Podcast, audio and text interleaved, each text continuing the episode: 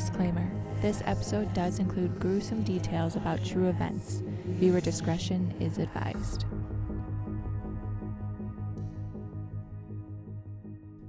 Hello, everybody, and welcome back to the Vine podcast. I am your host, Felicity Brooke, and if you are new here, basically, this is a true crime and I don't even think I should be saying conspiracy theory podcast anymore because we have only done one or two conspiracy theory episodes. So, mainly just a true crime podcast.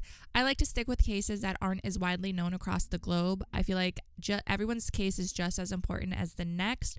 And I feel like it's important to start talking about the cases that aren't getting as much exposure and to let these victims' voices be heard and to find justice for them and to find some answers. Now, before we get into the episode, I do want to ask you guys to please take a moment and rate and review this podcast on whatever platform you are listening to. It greatly helps me out. And also, if you can share it, um, whether you're sharing the YouTube one or you're sharing just the one from a platform that you are listening to, that really does help me out. But not only does it help me out, but it helps these victims and their families out. Um, ultimately, I'm not doing this for quote unquote fame or exposure or anything like that. What I'm doing this for is to help victims and their families seek justice, find answers, find the truth, and um, get a little bit of closure as well. Also, if you guys want to take the time to please follow me on Instagram and Twitter. On Twitter, I do a lot of victim advocacy and I talk directly with the victims' families. Um, and I'm at the Crime Vine PO1. And on Instagram, it's more of a funny meme area where we just joke about um, serial killers and just random true crime memes, and that's at the Crime Vine podcast. Now, before we get into this episode, I do want to take a moment to let you guys know that this episode is a very important one. This one, um, we are going to be hearing directly from the victim's mother. I did have a one on one phone call with her. She is mostly going to be telling the case. I um, did record that phone call, so you guys will be hearing a lot of her in this episode but also I will be narrating it like I normally do. I'm just throwing in um, clips of the phone call and hopefully the episode will mostly be clips of the phone call just so you guys can really um, hear what happened from the mother's perspective because there's a lot of information that is a little confusing in this case. I'm not gonna lie, I was extremely confused when I was, you know, talking with her and when I was doing research. It was it was a long phone call. It was about two hours, and um, it there's a lot to it. There's a lot of unanswered questions. There's a lot of things that are confusing and a lot of things that are a little suspicious if you ask me. So I do want to make sure that you know you guys understand this case and I also want to let you know that if it is a little bit confusing, it's okay. It isn't it is confusing at first. For me, every time I do research on this case and every time I listen, I have listened to that phone call so many times and I have gotten different information out of it every time. Like it's stuff that I didn't notice before, and it's stuff I kind of wish I had noticed during the phone call so I could follow up on those questions and um, kind of get more clarity. But for we're just going to take it for what it is. This is a very important case to me. I find myself very involved in this case, and I too, just like the mother, um, want to find answers about what happened to her son. If you guys don't already, go ahead and grab yourselves a drink because this vine will definitely rope you in.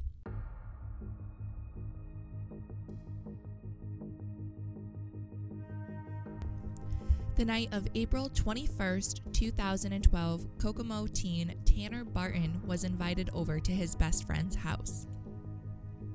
Tanner had just come home from college for a few days right before finals.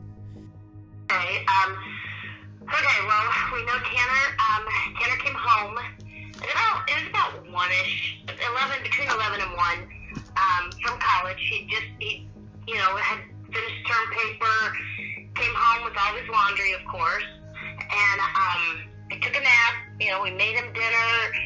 Uh, he was planning on going to Purdue University with his girlfriend, um, meeting her there actually.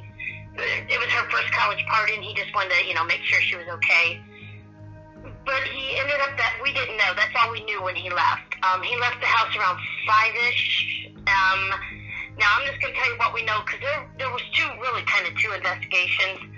One was barely an investigation, and the other one was more like a witch hunt against me. Either so we, we just kind of found that out. But at 8:30, he said that um, his phone says that he had gone left to go out to a friend, oh, a friend's house. I guess we got to keep their names out According of it. to his mother, Michelle Barton, Tanner arrived at his best friend's house around 9 p.m. His friends are saying he got there around 10. The friend that invited Tanner over said to Tanner when he got there that he was really tired and that he had a long day. He decided to go to bed for the night, which seems to be a little bit odd because it was a known fact that when these two got together, they would be up all night playing video games. Tanner is described as a very funny and a bundle of energy, and when Tanner rolls into town, nobody sleeps. Tanner's friend said that Tanner had come in to say goodbye to him while Tanner and his sister went out to get donuts from Dan's Donuts. His friend who invited him over, you know, decided he wanted to go go to bed. He was tired. You know, of course, it's complete BS because when Tanner Barton rolls into town, nobody sleeps. You know, he's a bundle of energy. Yes, he's so funny. And these two, I know, I know these two, and you know they'll stay up all night, you know, eating and watching video games, you know, and playing them. And even the dad in his statement said, you know, Tanner comes over there up all night long playing video games. You know, all night. Everybody said that in their, you know, statements.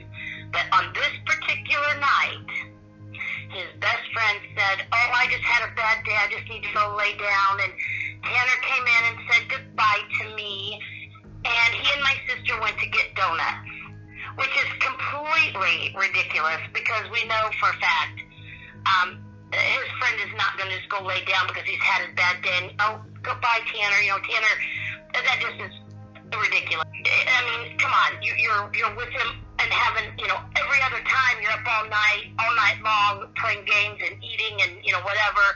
But on this particular night, the night Tanner dies, you decide to go to bed early and let him go with your 15 year old sister to get donuts. And you know, I don't know why nobody's seen through that one, but um, so he went. They went to get donuts. Um, we had, there were three witnesses that did confirm that they seen his friend at Dan's Donuts that night, and that that friend was actually um, um, intoxicated, and they were worried that this kid was actually going to drive. Well, you know, that's that's statements that we had retrieved. Um, of course, the detective wouldn't bring them back in um, to to re-question. He wouldn't question these other kids. So, um, like I said, it's been a one-sided witch The time when they got back is unclear, but they were back by 1:50 a.m. because there was a picture time-stamped of Tanner going up a set of stairs around that time. Tanner's girlfriend called around 2:11 a.m. Later on, Tanner's girlfriend told Michelle that when she was on the phone with Tanner, there was a lot of, and this is a direct quote, rambunctiousness going on, and there were loud girls in the background. However, the sister of the friend's statement was they were having a quiet night in and they were just talking about all of her problems she had at the time. The sister also said that she had gotten Tanner a beer and he was drinking some beer.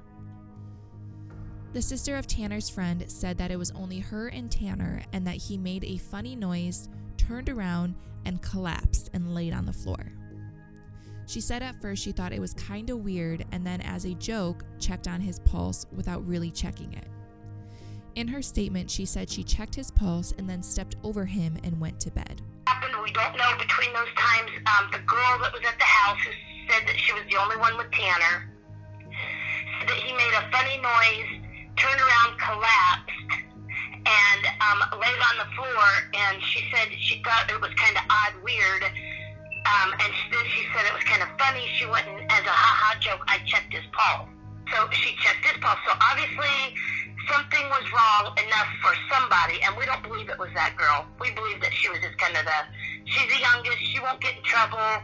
You know, we can't get anybody in trouble, but the little girl's only 15, she won't get into trouble. Family, their adults were upstairs. They were not called. The dad, in his statement, said um, that he had taken at 2 o'clock in the morning, he didn't hear anything because he had taken a very powerful um, sleeping pill um, called um, Ambien C. It's like an extended, you know, extended. It's my dad used to take it, and I know how powerful it is. 7 a.m. bright-eyed doing chores. So The father of Tanner's best friend said in his statement that at 2 a.m. he had taken an Ambien C, which is a very powerful sleeping pill.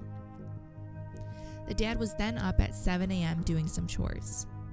One of the daughters got up at 10 and claims in her statement that she didn't see Tanner deceased on the floor. 911 was not called until around 9:30 that morning. Let me reiterate that timeline for you. He collapsed at 3 a.m., meaning the police were not called until about six and a half hours later. One of the girls came running up to her dad and said she thinks Tanner broke his nose because there was blood coming out. When they were in his hand, and I, you know, about passed out, of course, because I, you know, but there was blood, and even the coroner in his report, the coroner summary report, mentions blood on the in on the backside of Tanner's hand, and I, and when I seen it, my instant thought was he wiped his nose, and there were blood driplets and it looked like he had wiped, like he knew something was going on and wiped his nose. And that's why I think that girl, you know, said, hey, we think Tanner broke her his nose. She probably knew the night before something was given to him. A little odd because with the description that they gave of the position Tanner was in, you wouldn't have been able to see his face. She also claims that when she went running upstairs, she was getting something for Tanner, and her dad was already getting something for Tanner, which, again, in my opinion, is a bit strange. How can he already be getting something to help Tanner when she ran upstairs telling them that something had happened to Tanner, so they wouldn't have known something was wrong? The dad took a picture of Tanner that morning on his work phone and emailed it to his wife, who was out getting donuts around 7:30 that morning. The night before, he was texting his wife back and forth, but this particular morning, he decided to use his work phone to not only take the picture, but to also email it to his wife. According to Michelle, that morning the detectives did not believe the story that the family was saying. When Michelle and her husband got there, there were around 10 detectives spread throughout the yard, and there was a crime scene tape set up. So that morning, um, the parents couldn't decide. You know, somebody got up at seven, and the other one got up at seven thirty. One got up at eight. I mean, they're in the same bed. I mean, nobody's time time um mm, the, the times were off. Like one of the girls that were there, even in her statement to the detective, there was another daughter there. There was three people. There was. I'll go back here in a minute, but that girl. She said she didn't get up till after ten, and even the detective said, well, "Didn't you see Tanner on the floor?" when you came upstairs? And she goes, no.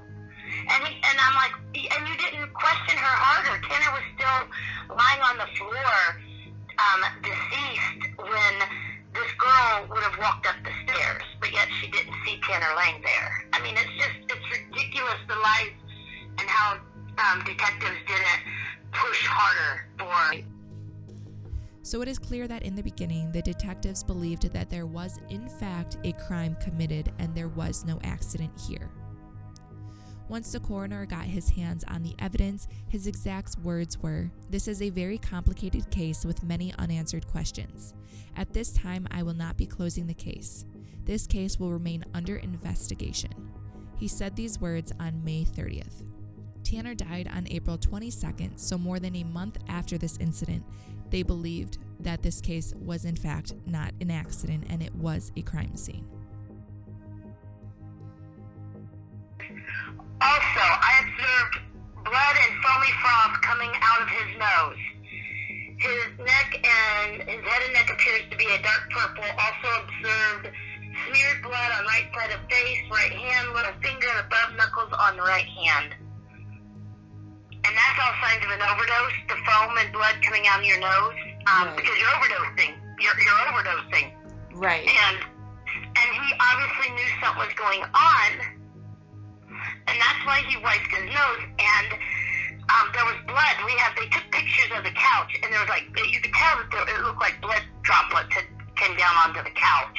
It was a leather couch, and that was in the pictures. I seen one of those, but one thing that we cannot, and this is the one thing I think that these people, I know the scene, the crime scene was staged because there were pictures in that, the pictures I seen, they made these shoes appear to be my son's, but those weren't the shoes my son had on the night he, he passed and he left our house. He had on these, and I'm not going to say the color because I don't want those people to, to know what, you know, I don't want right. any of that out there, but they were very light, very, very light. That's all I'm going to say. And the shoes that were there underneath his jacket were dark black Nikes. Well, he had a pair of those, but we packed them up, and I remember seeing them. I, I, I remember going, God, I wish I would have had those other pair of shoes back. Um, but they weren't, they weren't in the pictures, and those were not his shoes. And my thought, and this is just my thought, was when he wiped something was on, you know, coming out of his mouth and nose, he was overdosing. The blood dripped on those light colored shoes, and they got rid of them because there was evidence on them. Tanner's toxicology report came back inconsistent. They took Tanner's blood the day he died, which is standard protocol. They sent it to the Howard County lab and he had a blood alcohol content of 0.063. During the autopsy, part of the protocol again is a urine sample. The coroner stated that he was not able to retrieve any urine. The forensic lab in Indianapolis came back with a negative for alcohol, positive for marijuana, and positive for a little caffeine in his system. The EMS report said that T- Tanner had vomit in his throat and lungs. They also said that he had blood coming from his nose. So, what does this mean? Michelle Barton was told that these were all signs of an overdose. There was also blood on the backside of Tanner's hand. To Michelle, this meant that Tanner had wiped his nose and he knew something was wrong. It didn't take long for this case to take a weird and shocking turn, leaving Tanner's family devastated and hungry for the truth. Out of nowhere, they changed their minds and came out saying that the cause of death for Tanner was positional asphyxia. Michelle believes that Tanner was slipped ketamine or spice. Ketamine is a very dangerous drug that was created to be a horse tranquilizer. Let's take a little detour and explore the drug ketamine. Now, I just want to preface that I am in no means a medical professional. This is merely information I have found through research, and I will link the direct links of the information that I found. When misused, ketamine can change your sense of sight and sound. You can have hallucinations and feel out of touch with your surroundings, and even from yourself. It can make it hard to speak or move. It is the most widely used anesthetic in veterinary medicine and is used for some surgical procedures on humans. When you call ketamine a horse tranquilizer, it evokes Im- imagery of a drug so strong it can knock out a horse. Just imagine the effect it can have on a human body. Ketamine leaves them totally paralyzed for hours, as if pinned to the sofa or bed by an invisible weight. In that time, they cannot speak nor move, their nervous system rendered impotent by the anesthetic, and their brain temporarily turned to useless mush. Users are also at risk of death from heart and respiratory system failure, as well as perforation of the bowel and stomach. According to experienced horse surgeon Andy Crawford, he said why people take ketamine is a real head scratcher. You can see for yourself the force of the drug. Once it is in the horse's system, we have about 90 seconds to insert a breathing tube. If we don't, there is a danger of the breathing system stopping. This is also a real risk in humans too. It is also crucial we give the horse a sedative such as diazepam, as ketamine can make them extremely twitchy and causes spasms. They are out of control at this point. Ketamine is a dissociative drug, which means it takes away all control of the body. It is the opposite of cocaine or amphetamine high, which amplifies control and alertness. Ketamine sends people down. So let's go with the theory that Tanner was slipped ketamine. There is no way for Tanner to survive that. If a horse, a much larger animal, needs a breathing tube inserted in no longer than 90 seconds, imagine what it would do to a human who doesn't have someone to monitor them. The effects of ketamine to a person is parallel to Tanner's case. Here is where things get a bit more interesting. The mother of the household Tanner was at just so happens to own a veterinary clinic. There was another man there that night. Um, and he lawyered up that morning who had um, with ketamine for several years and lost his license due to ketamine.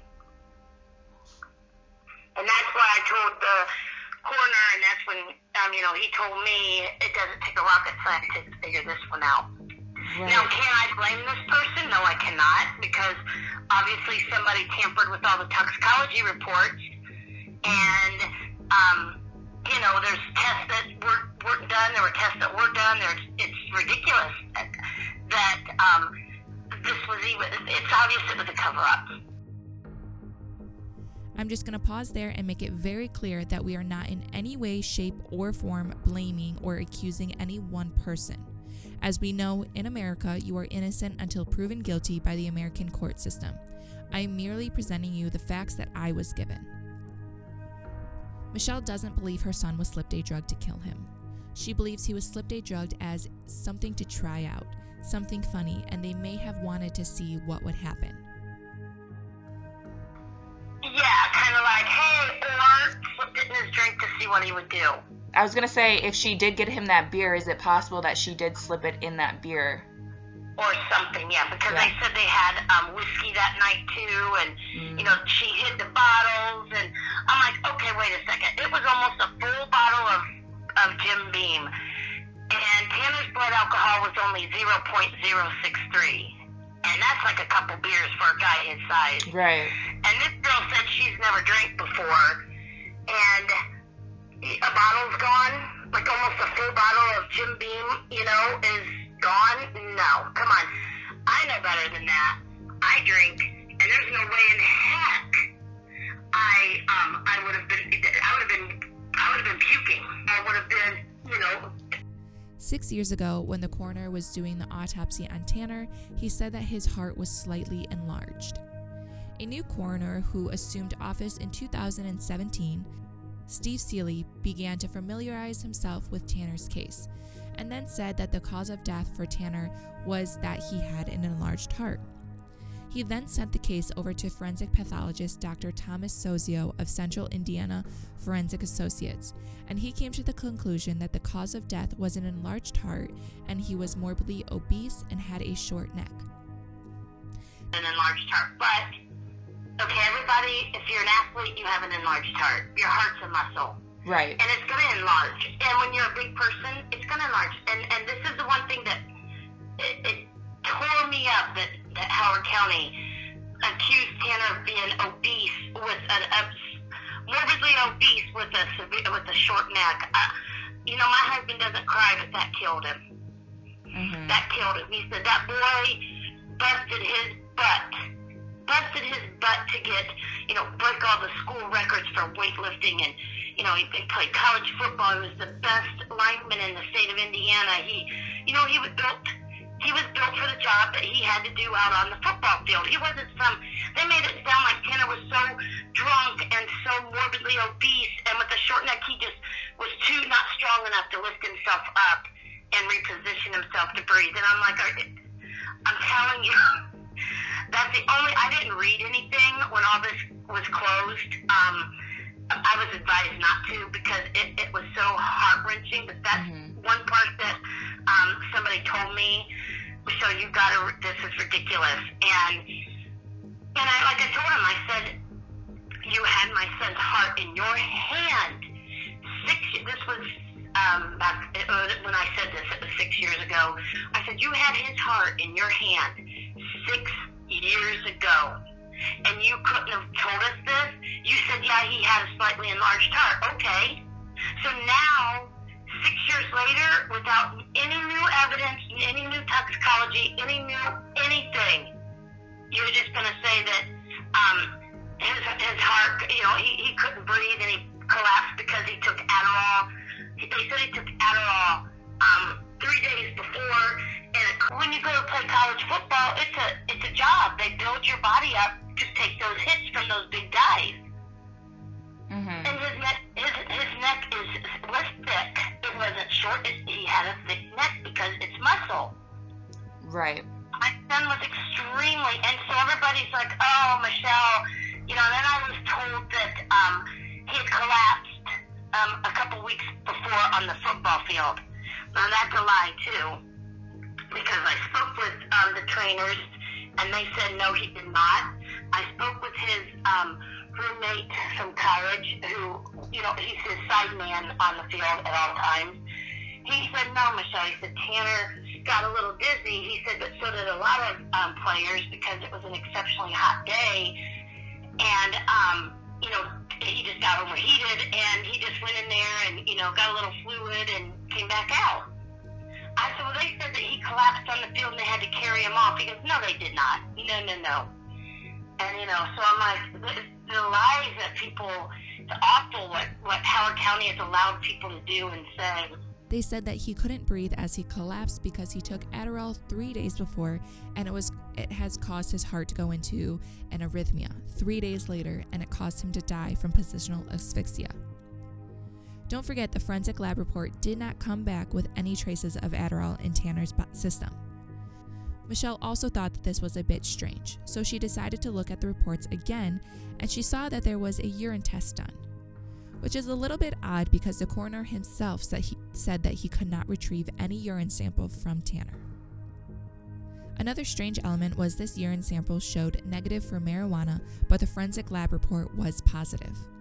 Let's take another medical detour. Again, I am not by any means a qualified medical professional. The facts that I am presenting to you today is merely from extensive amounts of research over the course of a month. An arrhythmia is a problem with the rate of rhythm of your heartbeat. Now, Adderall can in fact cause an arrhythmia by increasing your blood pressure and heart rate, causing heart palpitations. Doctors classify arrhythmias not only by where they originate, atria or ventricles, but also by the speed of heart rate they caused. There are two types of arrhythmias tachycardia, and there is a bradycardia. Now, the tachycardia refers to a fast heartbeat at a, an arresting heart rate greater than 100 beats a minute. The bradycardia, this refers to a slow heartbeat and a resting heart rate less than 60 beats a minute. Not all tachycardias or bradycardias mean you have heart disease. Your heart's rhythm may be so erratic that it turns into sudden cardiac deaths and not positional asphyxia. Again, I am not a medical professional. This is information I am giving you that was found through many hours of research. I will have all my sources in the description box if you are on YouTube or in the show notes for any other pl- for any other platform you may be listening on. An actual test in these case files, and it's a urine sample test. Now, the coroner himself said that no urine could be taken, the new coroner, and he said it was not documented in either one of the pathologists or the coroner's notes. But but yet all of a sudden there's this urine test that pops up.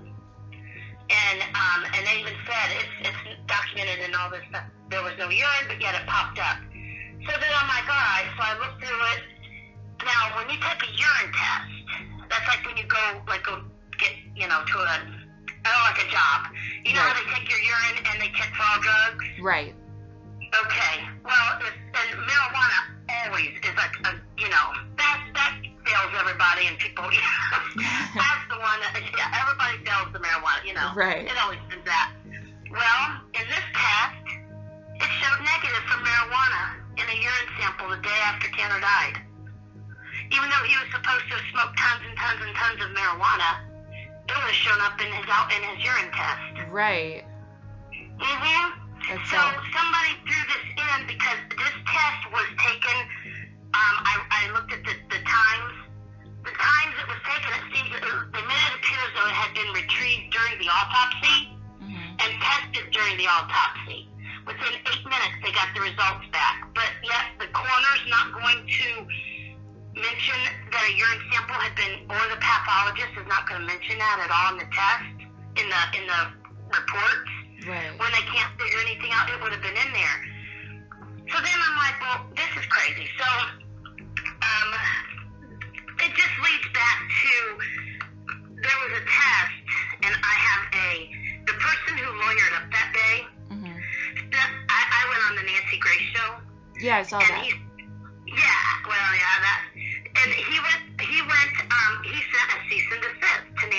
show. That's why we never did part two and um, he sent it to the death investigator that was working, you know, with us on this, and Nancy Grace. So they couldn't do part two. But in his paragraph, which was this was sent to me by Nancy Grace's um, one of her investigative reporters. It says um, this is just a little paragraph. It says, for example, You claim that the police ignored Miss Barton's allegedly repeated request for ketamine testing and eventually failed to do so. Unbeknownst to you, the police independently undertook to conduct testing for ketamine, which eventually proved to be an empty lead. There was no independent test. I already I asked for all that and I said I want copies of all your independent tests, blah blah blah. Well, um, my thought is is that that urine test that the police independently snuck into the, to the case file to make it look like marijuana and all drugs were out of his there were no drugs in his system. Because he, I'm telling you, this detective, I asked him a million times for this or that. Oh, I don't, I, I don't know. I'll have to get back with you. Uh, okay, but you're the lead detective. Okay, so, sir, you're the lead detective, and um, how how do you not know this stuff? Right. No, I just, you know, and, and I, I mean, simple stuff. He told us, literally, literally, he said, oh, they got urine sample from Tanner. Um, I, I said, well, where's, is there a urine test or whatever? Oh, they got that, they got a urine sample from Tanner, um, at the crime scene. And I'm like, what? Why would they take it at the crime scene? Yeah, and I said, what, do you just get up and pee? I said, that's impossible. And I'm like, are you, are you, un- oh my God, this is, this is how, um, inept they are. This is how inept he is. He's, he's an investigator, and you're going to tell me that you got urine? See, the urine thing is where I said I believe it's an inside cop thing, and I believe somebody in the system forged that, that, that uh, urine sample, made it look as though um, there was nothing in the system. That way we couldn't sue the parents for wrongful death. Now, in 2018, this case was officially closed and it was listed as an accident, not a crime. Since this case has been closed, Michelle Barton has been very vocal about the tragic death of her son Tanner. Michelle went on the Dr. Oz show and Nancy Grace to help find some more answers. the the case file came. You know, like when you do a UPS, um, you, you go to UPS or, or FedEx and you get one of those envelopes. Those, Ye- You know, it's sitting there. It was it was what? I'm sorry. You know those envelopes, those you know, just like those white envelopes from FedEx. Yeah, just normal everyday mailing ones. Yeah, yeah, a mailing one. Yeah, it's the normal eight by ten size. They're Yeah, all sitting there. That's it. that's it. Not a big yellow envelope, just a small white one. Yeah, just a white, yeah, with, and it, for what they're saying, because my attorney was like, and I remember this, um, it, I was excited, he goes, we finally got the files, Michelle, we finally got them, because I got so many, I can barely get them to the car, and they're, you know, they're all in my hands, and I'm like, oh, great, know, I was excited, and then they come to me, he sends them to me, and I'm like, this is it? Wait, this is it? And you had all these case files, and you couldn't get them to your car because there were so many, and this is it? Right. I don't think they all knew that um, I was going to be able to get cause, get the case file because when I told the detective, this was last, it was 2018, so fall of 2018, probably August, September. I told him I had the case file. Well, he knew I had the case file because this was a new detective who was put on the case, and I told him I had the case file. And, um, but he, of course, you know, he wasn't involved in Tanner's case, or he would have remembered that. He asked me every which way, but, but you know, upside down, how I got that case file. And I just, I, you know, I was elusive. I was like, oh, I just got it. And he kept going, well, who, who, who was around you when you got it? Where did you get it? I mean, it, I was like, what the hey? So finally, I just said, from my attorney. I mean, he was really concerned that I had this case file. Why is So- that? Huh.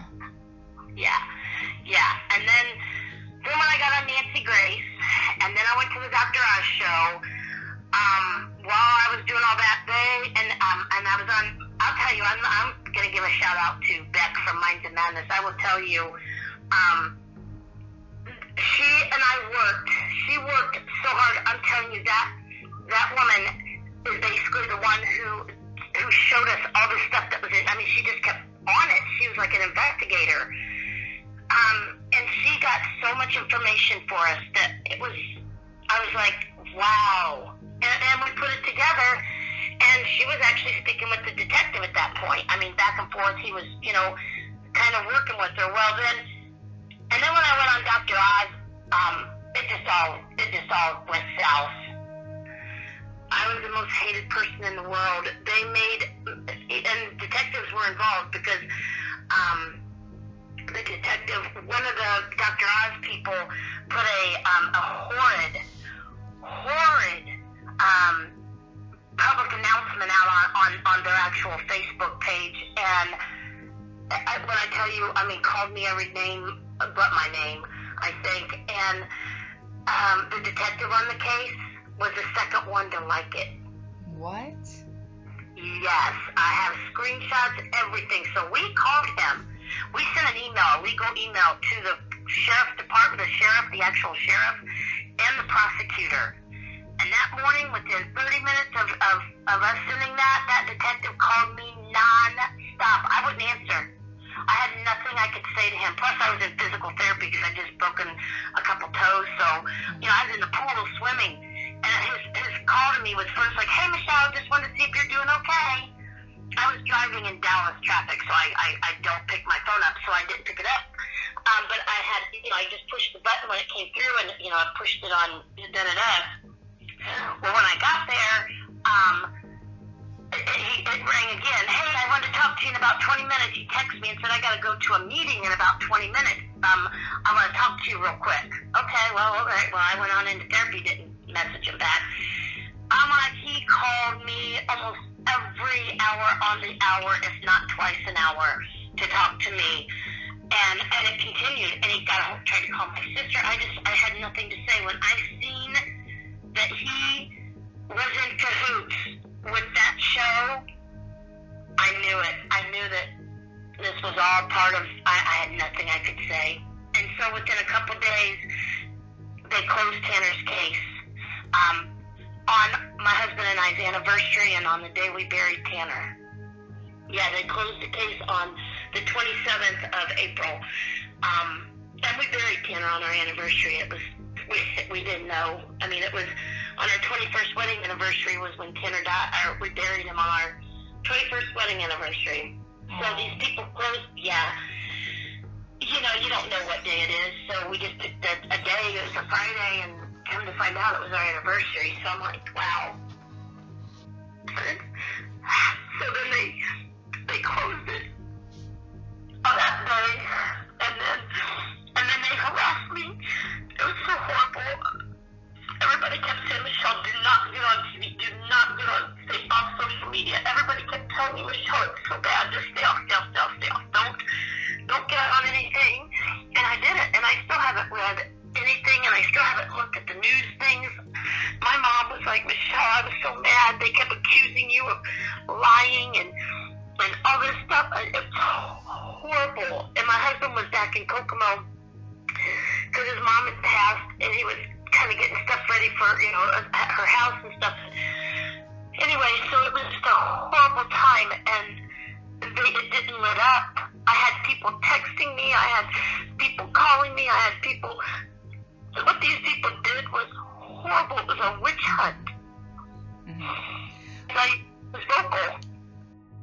very active on Twitter at Justice for Tanner.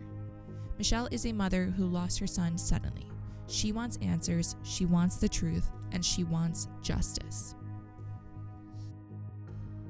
so much to it. But to, to just make a, a long story short, I believe it was a cover up, and I believe somebody in the sheriff's department um, covered for this family. Right, everybody, what did you guys think about this case? Now, this case is very heartbreaking. It's very confusing because we are not we were not given any names. Um, so it's kind of just I had to describe the per- who that person was in relation to who they were to Tanner. So, you know, the best friend's sister, the dad, or, you know, all that. The only names we were given was Michelle Tanner and um, the new coroner that was appointed in 2017. So I really hope you guys were able to follow that um, and kind of get an idea of what this case is. And I do encourage you guys to, you know, be vocal about this case, to spread it around, to really get Tanner's voice heard, to get his case out there. Um, this case is very it's it's a little interesting. It's not like any other case I have covered. Um, well, it might be similar to a case. It might be similar to um, the Alyssa Turney case, meaning that there is just no answers for anything, and it's very confusing because there's so much information that contradicts one another, and it's it's a little confusing. I'm not gonna lie. Like I said earlier, I was extremely confused. Um, when I, you know, was like researching this case, the phone call did clear a lot of things up, but um, there's just a lot of unanswered questions. There's a lot of things that contradict each other. So it is it's a little weird in my opinion. I do think that, you know, there is something there's some someone out there that knows something that is not saying something. I do believe that. I believe there's just way too much um unanswered questions out there and for the case to just suddenly suddenly be shut it is a bit interesting um, in my opinion that in the beginning you know the coroner you know was like nope this is a crime scene the detectives even thought that this was an, a crime scene i mean when they came up they they said that they didn't believe, you know, that family at first. They didn't believe any of their statements, and there was detectives all throughout the yard. There was crime scene tape. Like they did believe that this was actually a crime scene. So what happened for it to turn into an accidental death? And it's just a little bit weird. It's strange. It's confusing. I know. So I do really encourage you guys to help research, help find answers, what's out there. I know none of us are well, I mean some of you might be, but a trained detective or, you know, anything in the the world that is actually like with your job helping um, find answers for victims' families, anything in like criminology, anything like that. Um, but what we do have is we do have our own voices that we can use, and we do have social media. It doesn't matter if you have a big social media following, it doesn't matter if you have one person following you versus, you know, a million. It, it does not matter. All that matters is that you're spreading the the case and that you know if it reaches just one other person, how many people sharing this just reach one person? I mean that could be huge and it just has to reach I guess you could say the right people that are going to, you know, actually try and do something about it. So, I know I don't have like the biggest social media following ever, but this case is really near and dear to my heart. It I really do want to help Michelle and her family um, find answers as to what happened to her son. I can't imagine what being a mother. I'm, I mean, I'm not a mother, but I can't imagine you know losing your son and then either being lied to or just not having any answers. And, you know, there is a thing called mother's intuition. And I believe that that is a true thing. I believe that, you know, a mother does know when something is wrong. And Michelle truly, truly believes that there is something missing in this case and that something really did happen to her son. Again, I do want to say that we were not in any shape, way, or form accusing or anybody accusing anybody or saying that they did anything. Um, I'm just merely presenting to you the facts and things that I thought was a bit strange. So there's no accusations, you know, that we are making on this. We are just saying that things are a bit strange and that somebody should really take a look into this case again and it should not have been closed because things are not adding up here.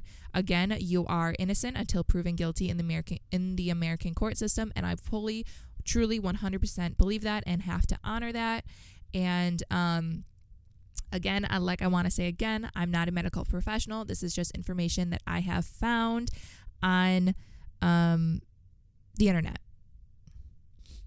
So I just want to make sure that those claims, those I'm just disclaiming everything so that you guys know that this not doing any accusing or anything like that. Um, I'm just merely presenting you with the facts. I want to make sure that is very, very clear and that nobody can twist that in any way at all. So, um, thank you guys again so much for listening. I do really want to hear what you guys thought about this case. I want to know what you think. Do you think it's a bit strange as I do? Do you think, you know, what do you think about it? Please let me know. Um, on Twitter, go ahead and follow Michelle. She's at Justice for Tanner. It's the number four, not the word four. Um, go ahead follow her. She is you know doing an amazing job and she definitely does need your help. So let's help michelle find answers for her son. Um, and then yes thank you guys so much for listening and i will talk to you guys in my next podcast episode